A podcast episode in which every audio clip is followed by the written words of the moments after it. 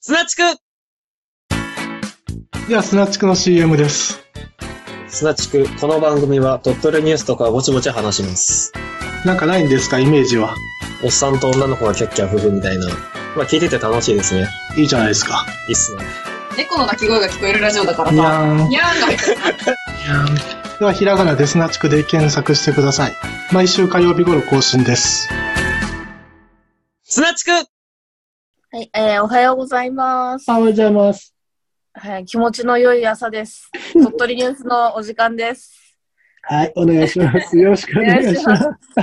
いや、撮ろう、 撮ろうとしたらね、店長気持ちよく寝てたんでね。ああ、すっかり ね。気持ちよいですね。うん、はい。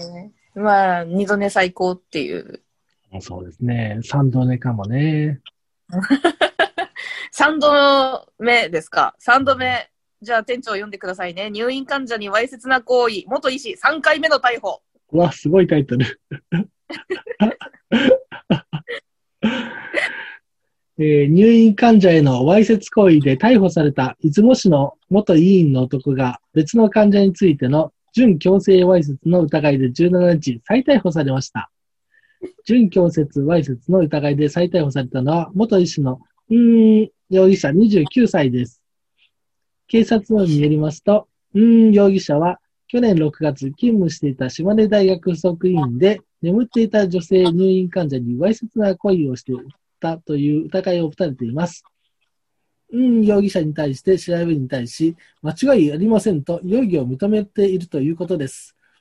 うん、容疑者は元同僚の下着を盗んだ疑いや、女性入院患者を薬物で眠らせ、下半身を触るなどとした準強制わいせつの疑いで10月に逮捕されていて、今回で3度目の逮捕となります。警察は引き続き余罪を含め調べを進めるとしていますっていうね、楽しいニュースがありますね。やべえやつだ な。やべえやつだね。これ、10月に逮捕されてて、今回で3度目ですって、もう立て続けじゃないですか。去年6月からってことだよね。うん。えー、やばいよね。な、29歳でしょうん。で、医者でしょうん。なんそんな入院してる人にわざわざしなくったってなんかモテるでしょどうせ。いや、モテるとかじゃないですけど、これ、こういうフェチなんでしょうね。あー、こ、昏睡系フェチなのかもしれんね。なんか薬物を使ってとかも書いてあるし、うん、ね準強制わいせつっていうのはえ。、うん。何、何なのだから、股間がジューンとしてるんじゃないですか。 と、強制わいせつっていうのが、例えばこうさ、ほら、ねえ無理やり触ったっていうのは強制わいせつはい。で純っていうのは、うん。触らしてよって一言言って、うん。こう、え、嫌だよって言ったけど触ったら純わいせつみたいな話もう相手寝てますからね。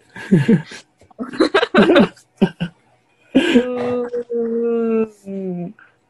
なんか、で、気持ち悪い人だな。相手の名前が純かもしれないですね。あー。この人、この人の名前が純かもしれないしね。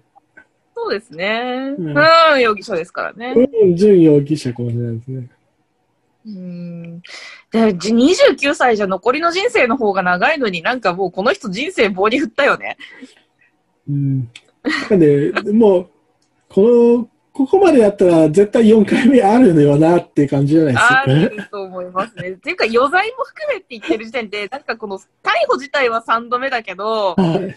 なんか絶対余罪もボロボロ出てくると思うんだよね。うん。ちょっとこれはね、う。うんん。とんでもないニュースでしたね、しょっぱなからね。うん目が覚めましたね。はい。では、次のニュース。はい。あ、私ですね。あ、どうぞ。はい、えーテーマは高齢者の交通安全。熱唱ポリスが動画撮影っていうのがありますね。また怪しげなポリス出てきましたね。これもお隣島根県ですけど、安木警察署に勤務する熱唱ポリスが高齢者の交通安全をテーマにした新たな動画を作成することになり、17日に撮影が行われました。安木警察署えー加藤巡査部長、か熱傷ポリス、えー反射材持って横断歩道を使って、えー安木市の清水寺で甘い歌声を披露したのは、安木警察署に勤務する熱傷ポリスこと、加藤巡査部長です。加藤さんはこれまでにも交通安全を呼びかける動画を作成していて、17日は第3弾となる動画の撮影が行われました。しかし今回は一人だけの出演ではありません。今年9月末に、えー安木警察署に着任したばかりの新米警備官、足立香織巡査がサックスで美しい音色を奏でました。安木安井警察署、加藤、えー巡査部長、熱かっこ熱傷ポリス、県内では深刻な死亡事故が連続で発生しているので、そうした状況を避けるためにも、できることからやっていただいて、自己防止に努めてほしい。新作動画は島根県の公式 YouTube チャンネルなどで公開予定ですってやられますね。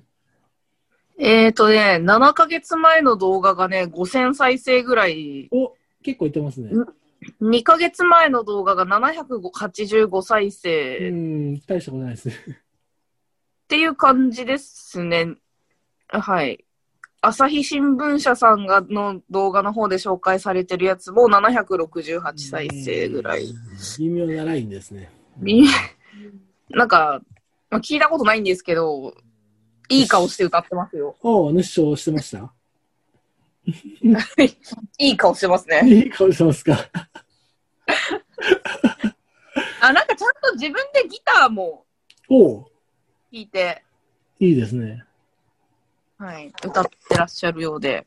やっぱりあれですか、あの、顔にはもちろん安木節のように、こう、鼻にこう、ま、マッしてないですねマッチ棒さして、こう、安木っていう、あれじゃないんですか。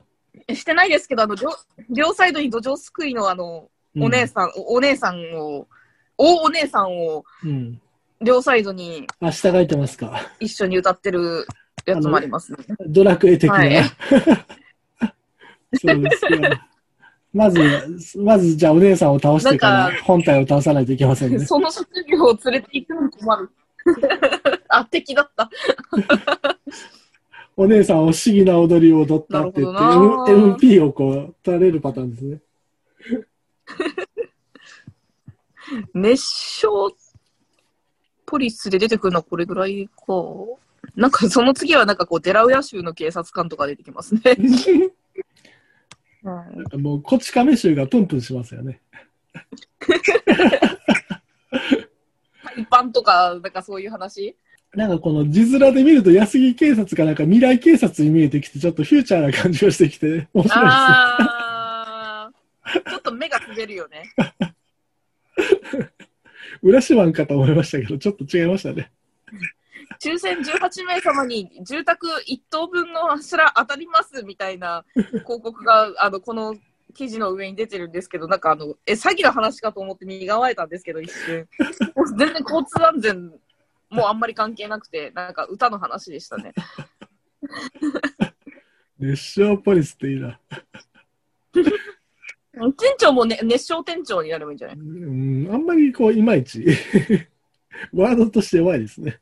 あの、来店されるたんびにうん熱唱してお客様をお迎えするとあいーなんう。かすぐ声がガスガスになりそうです ね。いいですね、これは。あのまあなんかこうね、話題、もっと話題になったらいいと思います。はい、この巡査部長、頑張ってね、あの、ミッドナイトをサブマリンにしてほしいですね。うん。はい。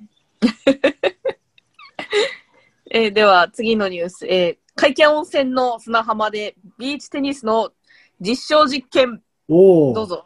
俺かい。えっ、と、米子市の 海家海岸の砂浜で16日、ビーチテニスの実証実験が行われました。テニス、ビーチバレー、バドミントンの融合のスポーツと言われていて、小さなお子さんでも、お年寄りでも、気軽にできる簡単なスポーツです。本当か、えーイタリアが発祥とされるビーチテニス。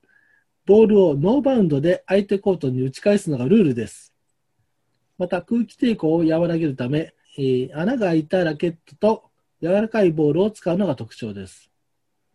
16日の体験会には、米子市から4人が参加しました。参加者、えー大山とか赤い港もよく見えて、こんな景色の中でビーチテニスができて幸せです。温泉に行って汗を流して疲れを癒して帰りたいと思います。えー会計で始まった新たな取り組みに米子市も期待を寄せます。えー米子市観光課、えー海とえー砂浜と温泉街というのが米子の宝ですから、そこをきっちり遊び尽くすようなコンテンツの実証実験をやってもらえるのは感謝しかありませんし、こういった取り組みがもっと増えていけばと思います。これどうですかうーんと、まずバドミントンってめっちゃ風に弱い競技じゃないです か。砂浜じゃまずできないと思うんですよ。あの、うん海、あそこ結構風強いやんか。うーん。うーん。そもそもノーバウンドでテニスというのか。うーん。だったらビーチバレーでいいような気がするんですよね。でもそれだとあれじゃないですか。お子様やご老人に対してこう、ハードルが高くないですか。同じじゃないか結局ラケット使うか手使うかの話 でしょ、あの、蹴鞠みたいなやつはダメなんですか蹴鞠なんか、蹴鞠うん。あの、足でこう、何あ落ーと落とさないようにこう、相手にこうトスするサッカーみたいなのがあるじゃないですか。うん。うんうんうんうんうんうん。このボールを使ってそっちの方が良くないですか。えいって。あとこれ、この人たち終わった後の汗流して温泉に入って帰る話しかしてないよね。まあ、そっちの方がメインなんでしょうね。うん、なんかこう、素直に海に来て、はい。ね、あの、お風呂入って帰ってくださいって言えばいいんじゃないっていう感じがしました。口実になっすてます、げえ身も蓋もね。しかも4人ですしね、参加者。これお、あれですよね温泉でやったらいいんじゃないですかね。これ、この間ね、あの、ちょっと店長とラジオ終わった後に話してたさ、はい。エジプトサウナの方がいいんじゃねって思っちゃいましたね。あここで言うまあエジプトサウナの話はね、また後日しま しょう。そこま で、そこまでなんか温める話でもないんですけど。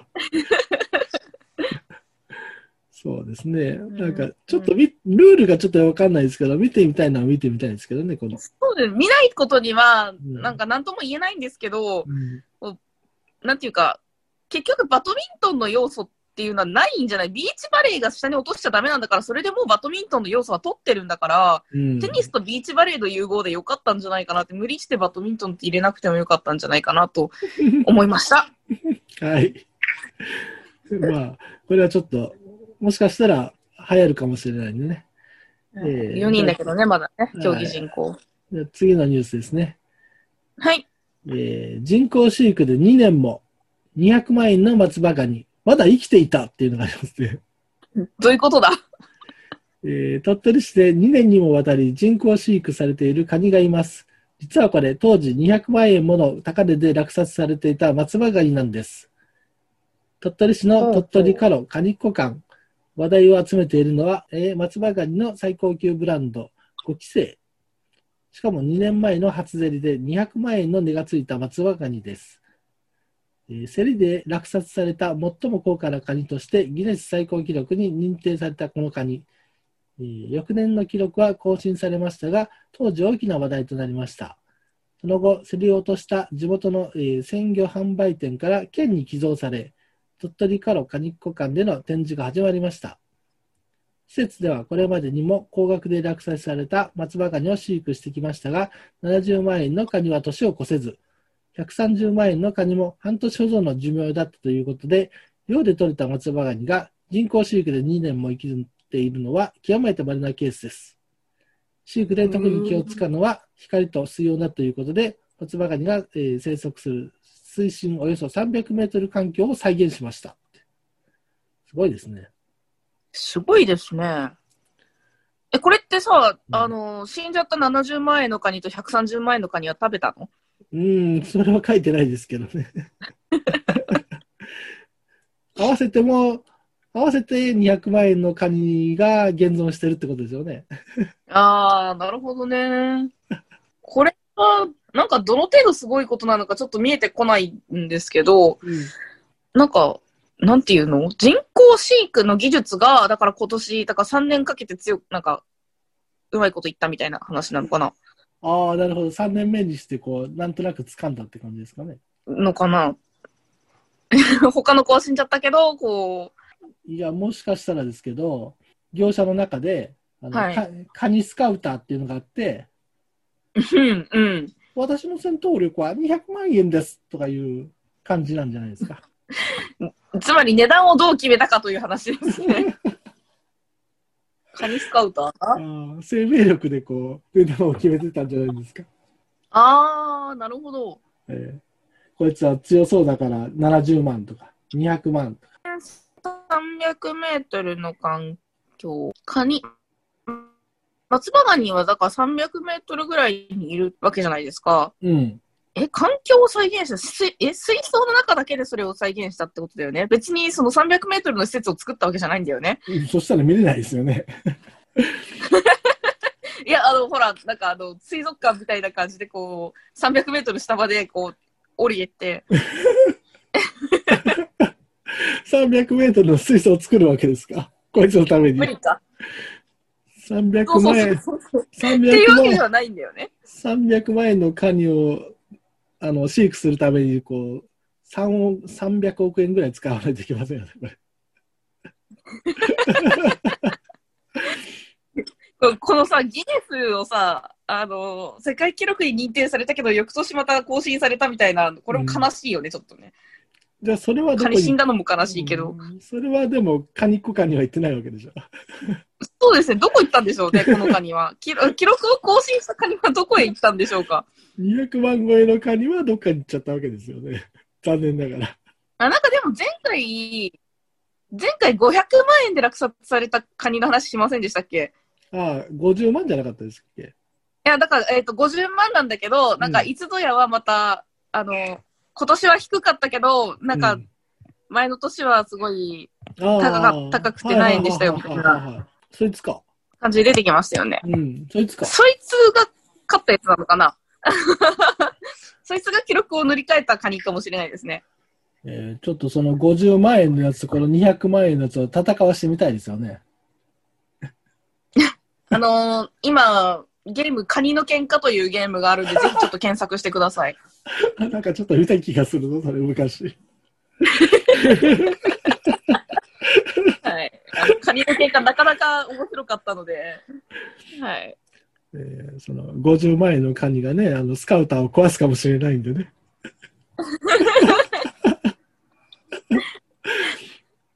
えー そっかはい。フリーザカニがちょっとね、ビビるかもしれませんね。はい。はカニのお味噌汁飲みたいな。いえーじゃあ次のニュースですね。 なんか自然が多いですね、今回。はいえー暦の上でそうはです冬、ね。えー米子市でひまわり咲いたっていうのがありますね。すごいな。えー小春日和で穏やかな一日となった13日の山陰地方。暦の上では冬ですが、米子市で咲いていたのはなんとひまわりです。最低気温、えー5.6度を記録した13日の米子市。えー厚手のコートを着たり、ふえーマフラーを巻いたりする人の姿が見られました。そんな中でな、えー咲いているのは大輪のひまわりです。コンクリートとの間から立派に成長する姿は、ど根性ひまわりのようですが、この3、春かのひまわりです。7月3日に種をまきました。えー他の花は8月から9月にかけて咲いてくれたのが、この1本だけ花芽がつかなかった。実はこのひまわり、阪神大震災で亡くなった神戸市の加藤遥さん、当時小学6年生への思いを受け継ぎ、全国で育てられている遥かのひまわりなんです。えー朝晩水やりと根元には肥料をまきました。コロナの最中なので、えー輝いて咲いている姿を見て希望を持てたらと思います。これどうですかあのー花の時期、ほら、うん。小学校の時にクラスの男の、みんなでね、育てるじゃないですか。うん。で、クラスの男の子が一人、あのー水やり当番、当番っていうか、こう自分の鉢に自分で水をあげる形式で育ててたんですけど、ほう。その男の子、なんか、しょっちゅう水やりを忘れてたんですね。うん。ゆっかりさん。で、け結果、枯れなかったんですけど、ほう一人だけめちゃめちゃ早く花が咲いて、誰のがその水をやらなかった子、ええうんしょしょっちゅう水やりを忘れてた子が、うん。まあ、週に何回かは水やってたみたいなんだけども、うんそのみんながみたいに毎日朝と帰りとやるわけじゃなくって、うん。なんか、あ、今日はやろうみたいな感じで気まぐれにこう週に何度かやるみたいなええ状態で育ててた子がいたんですけど、えその子の花がえうんクラスで一番最初に咲いたんですよ。 いいですね。なんかこう背も低くって、なんかこうひょろひょろので、なんか葉っぱもなんかちょっと色が悪いんだけど、うん花は咲いて、はい。で、まあすぐ枯れちゃったんですけど、あらあら。なんかそれをちょっと思い出す話でした。うん、なんか、いあれですかね、この花だけ環境が悪くてこう、ずれちゃったみたいな。なんでしょうね、でも。うん。肥料をやってたとか言ってるけど、この子だけ行き渡ってなかったとかですかね。コンクリートの間からって言ってますから。あー、種が落ちちゃった子なんじゃないこれ。そうね、わざわざコンクリートの間にこう、巻かないよね。 ま、まく変態趣味の人って感じではなさそうですよね。うん だってなんかちょっといい話挟んでるじゃないですか。こう神戸市の加藤遥さんの話とうか。 んなのに、なのにわざわざ劣圧環境にこう巻くっていうのもどうかなと思ったんですけど。 だから、その7月に種まきして、8月9月に咲いて、で、種をつけて、その種が一粒落ちてたのが、うん今咲いちゃったんじゃないおおなるほど。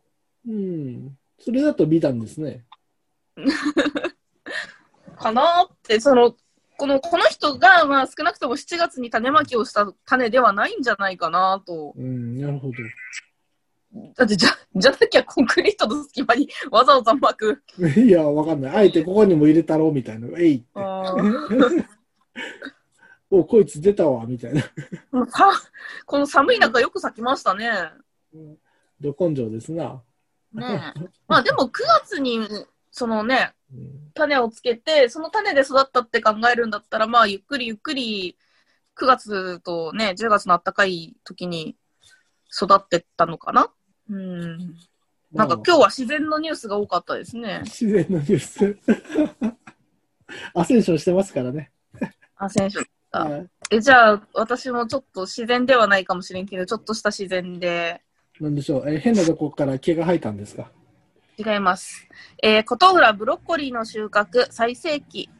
琴浦町ではブロッコリーの収収穫が最盛期を迎え、農家が作業に追われています。へえ。琴浦町では72軒の農家が合わせておよそ、えー160ヘクタールの畑で1年を通してブロッコリーを栽培していて、今収穫のピークを迎えています。ほほう。えー収穫されたブロッコリーは鮮度を保つために冷蔵庫で翌朝まで保存された後、氷が入った発泡スチロールの箱に入れられ、県内だけでなく山陽地方や関西に向けて出荷されるということで、うんえー JA 鳥取中央では年間で、えー1200トン、うわほえー4億5000万円の売り上げを見込んでいます。ほ今年は暑さで枯れそうになって、毎日水をあげるなど、労力を費やしました。丹精込めて作ったので、ぜひ美味しく食べてもらいたいですと話していました。う。へえ。あの、確かに琴浦あたりってなんかブロッコリー畑めちゃめちゃいっぱいありますよね。いや、あんまり見たことないんだけど。 え、嘘あれ全部ブロッコリーだと思ってたんだけど、違うのうちの近所は、あの、キャベツ畑ばっかりなんで。キャベツとブロッコリーってだって葉っぱ似てるやん。あ、そうなのあれ、もしかしたらブロッコリーなのブロッコリーなんじゃないの実は。あーキャベツでしょ、あれは。 なんか琴浦のからう西側に走っていって、うん。あの、山中中あたり山までブロッコリー、山中だっけ中中山山だっけ中中山うん。あたりまでなんかすげえブロッコリーいっぱいってイメージなんですけど、ああ、あれ、ブロッコリーだったのうん。だと思ってま した。なんか、ああ、見渡す限りのブロッコリー畑と思いながら通り過ぎた覚えがあります。全部自転車のサドルに見えます。そんな話ありましたね。ああ、そんなに冷やさないとダメだったんですね、あれってね、収穫を。まあ、うん涼しい時期の食べ物だからじゃないですかああ、そうなんだ。うーん。ブロッコリーはね、いいですよね。美味しいですよいねい。ボディービルダーさんもブロッコリー大好きですよね。筋肉がいっぱい食ってましたね。うんあと、あの、知り合いの、あの、サッカー選手の人が、うん めっちゃブロッコリー食べますね。でもね、なんか、マヨネーズつけて食ってるイメージありますけど、あんまりよろしくないですよね。うんなんか塩茹でで食べてるの見ましたね、私は。塩茹で塩なんか、うん。子供の頃はみんな嫌いでしたね、ブロッコリーがね。え、私好きです。好きでした。子供の時からブロッコリー好きでしたけど。まあね、木の実食わされるよりいいかもしれないね。あの、シチューの中のブロッコリーってめっちゃ美味しくないですああ、なんか高級なイメージありますね。なんか、ホコホコして。私、子供の頃、うどんに入れられてすごい嫌な思い出があるんですけど、うどんそれはすごいな。奇妙でしょ今ちょっと頑張って想像してたんですけど、どうやって食べてたのえ、茹でたブロッコリーがボコボコって乗ってんのうーん、なんでしょうね。天ぷらにしたのかなブブロッコリーのうんブロッコキリノコじゃーなをくてブロッコリーに子供をつけて天ぷらにしたものをこううどんに入ってたイメージがありますね。え、フキノトウじゃなくていや、ブロッコリーでしたね、あれは。ブロッコリーか。うーん。あまりだからブロッコリーに対していいイメージがないですね。確かにちょっと、ブロッコリーの天ぷらってどうなんだなんかイコールなんか栄養を取るためだけのものみたいな、なんかプロテイン的なものだと思ってましたけど。なあ確かにね、なんか、味も重視してもらわんとちょっと苦手になりますよね。そもそも味ってなんかよくわかんないしね、あれ。ああ、うんどうかな。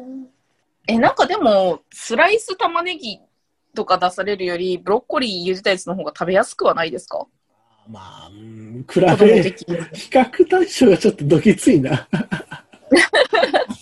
まあ、セロリよりマシかな、みたいな。ああ、セロリもでもスープとかに入ってると美味しいやん。うんいやー、子供はちょっときついかな。うん子供が食べれる野菜なんてもやししかないんじゃないんですか。なんか、私ちっちゃい時に、あの、テレビで、うん。なんかあの、アメリカ人の子供のおやつみたいなので、ほう。そのアメリカ人のお子さんが、うんそ。のセロリのくぼみあるじゃないですか。うん。セロリのくぼみにピーナッツバター塗って食ってんのを、がテレビでやってて、美味しそう。で、なんか、えーって思った覚えがあるんですけど、あれ、ほんまに、あの、アメリカのお子さんはあれおやつとして食べてるの、本当に。くぼみだけっていうのがあるんだ。ほんとセロリのくぼみにピーナッツバターをこう、ね、入れて、食べてるんですよ。お金があるのかないのかもよくわかんない世界ですね、それもね。貧乏だから食べてるとか、そういう話なの、あれは。でも、ピーナッツバター塗ってるしね。そうですね、ピーナッツバター。うーん。面白いな。まあでも、野菜はね、いいですよね。うん。うん、あの店長がうんよく玉ねぎの漬物を食べてるじゃないですか。ああ、そうですね。日課にしてますね。ね、そういう風にね、みんな野菜食べようっていう。そうブロッコリーも食べよう。ブロッコリーの漬物とかどうよ。できると思いますよ。ね、茹でて、は何で漬けたらうまいかな。い。 マヨネーズ。だったら茹でてマヨネーズで食べるわ。なんかチーズフォンデュみたいにこうマヨネーズの海にこうドブッとつけてですね、健康に悪そう。一週間ぐらいこう放置したら いいんじゃないですかね。でもよく考えたら、酢と油と卵だし、そんなに健康に悪いことはないよな。うん味の素入ってなかったらね。ブロッコリーってぬか漬けとかどうなのうまいと思いますけどね。でもあの、ゴワゴワしたところにぬかが入り込んでダメかな。ゴワゴワがどう変化するかですよね。あの より屈強になったらいいかもしれませんけど。なんか、カリフラワーとは違うんですもんね。そうですね。うん。これはあの、ブロッコリーがあの、白髪的なものになってカリフラワーになったのかなと思ってましたけど。おじいちゃんのブロッコリーがカリフラワーかなと思ってましたけど。あー、でも食感が全然違うもんね。うん。匂いも全然違うしね。うんキャベツっぽいですよね。カリフラワーは。ブロッコリーの方がキャベツっぽくないうん、まあ、青臭いところではそうかもしれんけど、食感がなんかカリフラワーはキャベツっぽいあな。ーあー。キャベツのあの芯のところを、うんうん。がなんかこうスープの中でこうくたくたに茹だってるとカリフラワーっぽい感じする。ああ、なるほど、なるほど。うん。なんか野菜に対する熱い思いが、 うんなんか、こんなラジオないと思いますけど。いやもう、あの、うちもね、あの、店長に玉ねぎの漬物もらってからちょっとうん。あれこれやって食べてるんで。ああ、そうですか。うん。はい。美味しいですね。ありがとうございます。僕もね、あの、2月に韓国料理屋で初めて食べた衝撃から自分でつけるようにしたんですけど、うん、あの韓国料理屋全然行ってないですけどね。うち、あのちょっと店長のちと多分作り方違うかなとほう。思うんですけど、あの、店長のところニンニクが、そうですね。あ入っの、てますニンニクチューブを1センチチューブが入ってますねニンニニンニクチューブ1センチぐらい入ってますね。なんかチューブだとすげえ臭い感じがはい。すごい臭いですね。ね、して、あの、スライスニンニクにしたら多少、ああ、そうですね。うん。うん。ただ、あの、子供が嫌がるんで、臭いって。そう、子供、あの、子供が食べるようなやつはニンニクなしうん。そうですねで。してますね。あと、高菜爪も子供用のはなしで。ああ、そうですね。明らかに酒飲み仕様ですよね、これ。でも美味しいですね、やっぱりね。でも意外でしたね。こんなにね、玉ねぎの漬物がうまいっていうのはね。えっ、と、次。次のニュース読みます。はい。えー、韓韓国など外国漁船取り締まりを強化。うん。山陰沖で韓国漁船が密漁のための道具を違法に設置するケースが近年相次いでいることから、うん水産庁は監視する船の数を増やすなどして、取り締まりを強化しています。 うん。えっと去年押収されたのはカニカゴや刺し網、それにブイなどで、カニカゴだけではその数は1167個に上り ます。押収したカニカゴは平成22年に過去最高となる1882個に上回って以来、数は減っていましたが、うん一昨年から急増しています。今年は80個押収。韓国の漁船による違法操業が今シーズンもこれから増える恐れがあります。うん島根県の浜田や沖諸島の沖合などの海域は、えー両具の応酬が多いところです、えーこの海域は水深200メートルほどとズワイガニの生息に適していて、韓国の漁船がこの日本の排他的経済水域で違法操業していると見られています。うん。水産庁漁業取締本部境港支部の漁業監督課長は、韓国の近隣の海域でズワイガニが取れないというような報道も散見されている。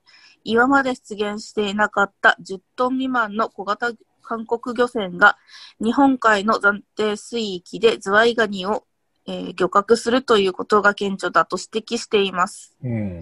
去年この海域の取り締まりで見つかり、海に戻されたズワイガニは4.3トン。違法操業による乱獲で水海洋資源が、えー減ってしまう恐れがあります。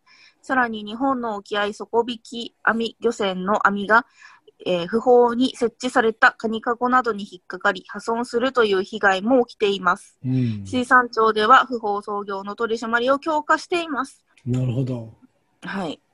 ちょっと最後に悪いニュース持ってきましたね。悪い。向こうも必死なんですよ。うん。ね、これ韓国、ここでは韓国しか上がってないですけど、今中国もやばいよね。ガンガン来てますか。うん。あのー、尖 閣あたり。あれはまあ漁船かどうかって言われるとね、あれなとこあるけど、韓国の人から押収するやないですか、カニカゴとかはね。いはいは代わりに爆弾かなんかを仕掛けといて、い。はい。で、あ、今日はカニカゴ取られてないぞ、しめしめって言って引き上げたところバーンって見たらわかるでしょ。いや入っちゃダメって言ってんのに入ってくるバカなんだから分かんないかもしれないよ。その、引き上げた時にこう、がっかりなものが入ってたらいいかなと思うんですけどね。外れとか書いてある紙が入っている。うん。それもいいかな。あの、UFO キャッチャーで不人気だったやつがいっぱい詰まってたりして。ああ。何こあれは死んじゃった70万円のカニが入ってる。あーあの、100日後に死ぬワニの売れ残りグッズがいっぱい詰まってるっていうのはどうで すかいいですね。でもやっぱカニっぽい形をしていないとう、ん騙されてくれないと思うので、見た目、あの、セントくんの頭とかを、ああ、カニだね。怖い。まあ、逆にセント君グッズ欲しいけどな、俺。あの、昔、クリスタルレジンっていう、あの、レジンで、うん。こう、自分でね、まず、こう、型を作って、で、うんレジンを流し込んで、こう、レジンを固めて、こう、綺麗なものを作るみたいな、ほなんか工作にはまってた時期がう。うん。あるんですけど、で、はいクリスタルレジンって、その、2液を混合して作るレジンで、うん。あの、普通のあの、手芸店とか、100均に売ってる、あの、UV レジンより、透明度が高くて綺麗、ほあと硬いっう。うん。ていうのがあるんですね。うん。でそそのレジンをこう通販で液体をこう買おうと思って検索かけたら、あの、セントくんが、はい。そのクリスタルレジンの中に彫り込まれてる置物みたい な神々しいな。やつが、なんか1万円ぐらいのやつがすごい検索にヒットしてて、 結構いいねしますね。で、これじゃないんだよ。なんでこれ何件出るんだよとかって思いながら、一生懸命探してたっていう記憶が 今、蘇りました。その人は一生懸命作ってたんだ。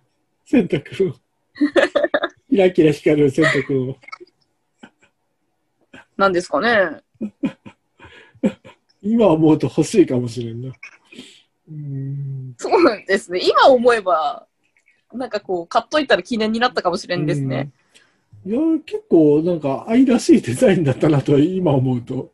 今もあるのかななんかゆるキャラ的には結構なんか可愛いかもしれんなと。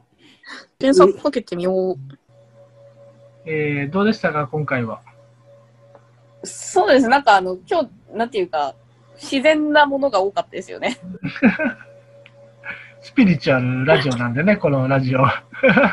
ちょっと違う気もしますけど。でも、あの、実際ね、今も気温が結構高い、高めっていうか、今日は暖かいですよね。うん。うん、今日すごい暖かい。なんかね、前回とかも寒くなりましたねとか言ってたのに、今 T シャツ1枚ですからね。全然今日暖かいですよね。ね。もう換気して、これからまた掃除に取り掛かろうと思います。昼から仕事だけど。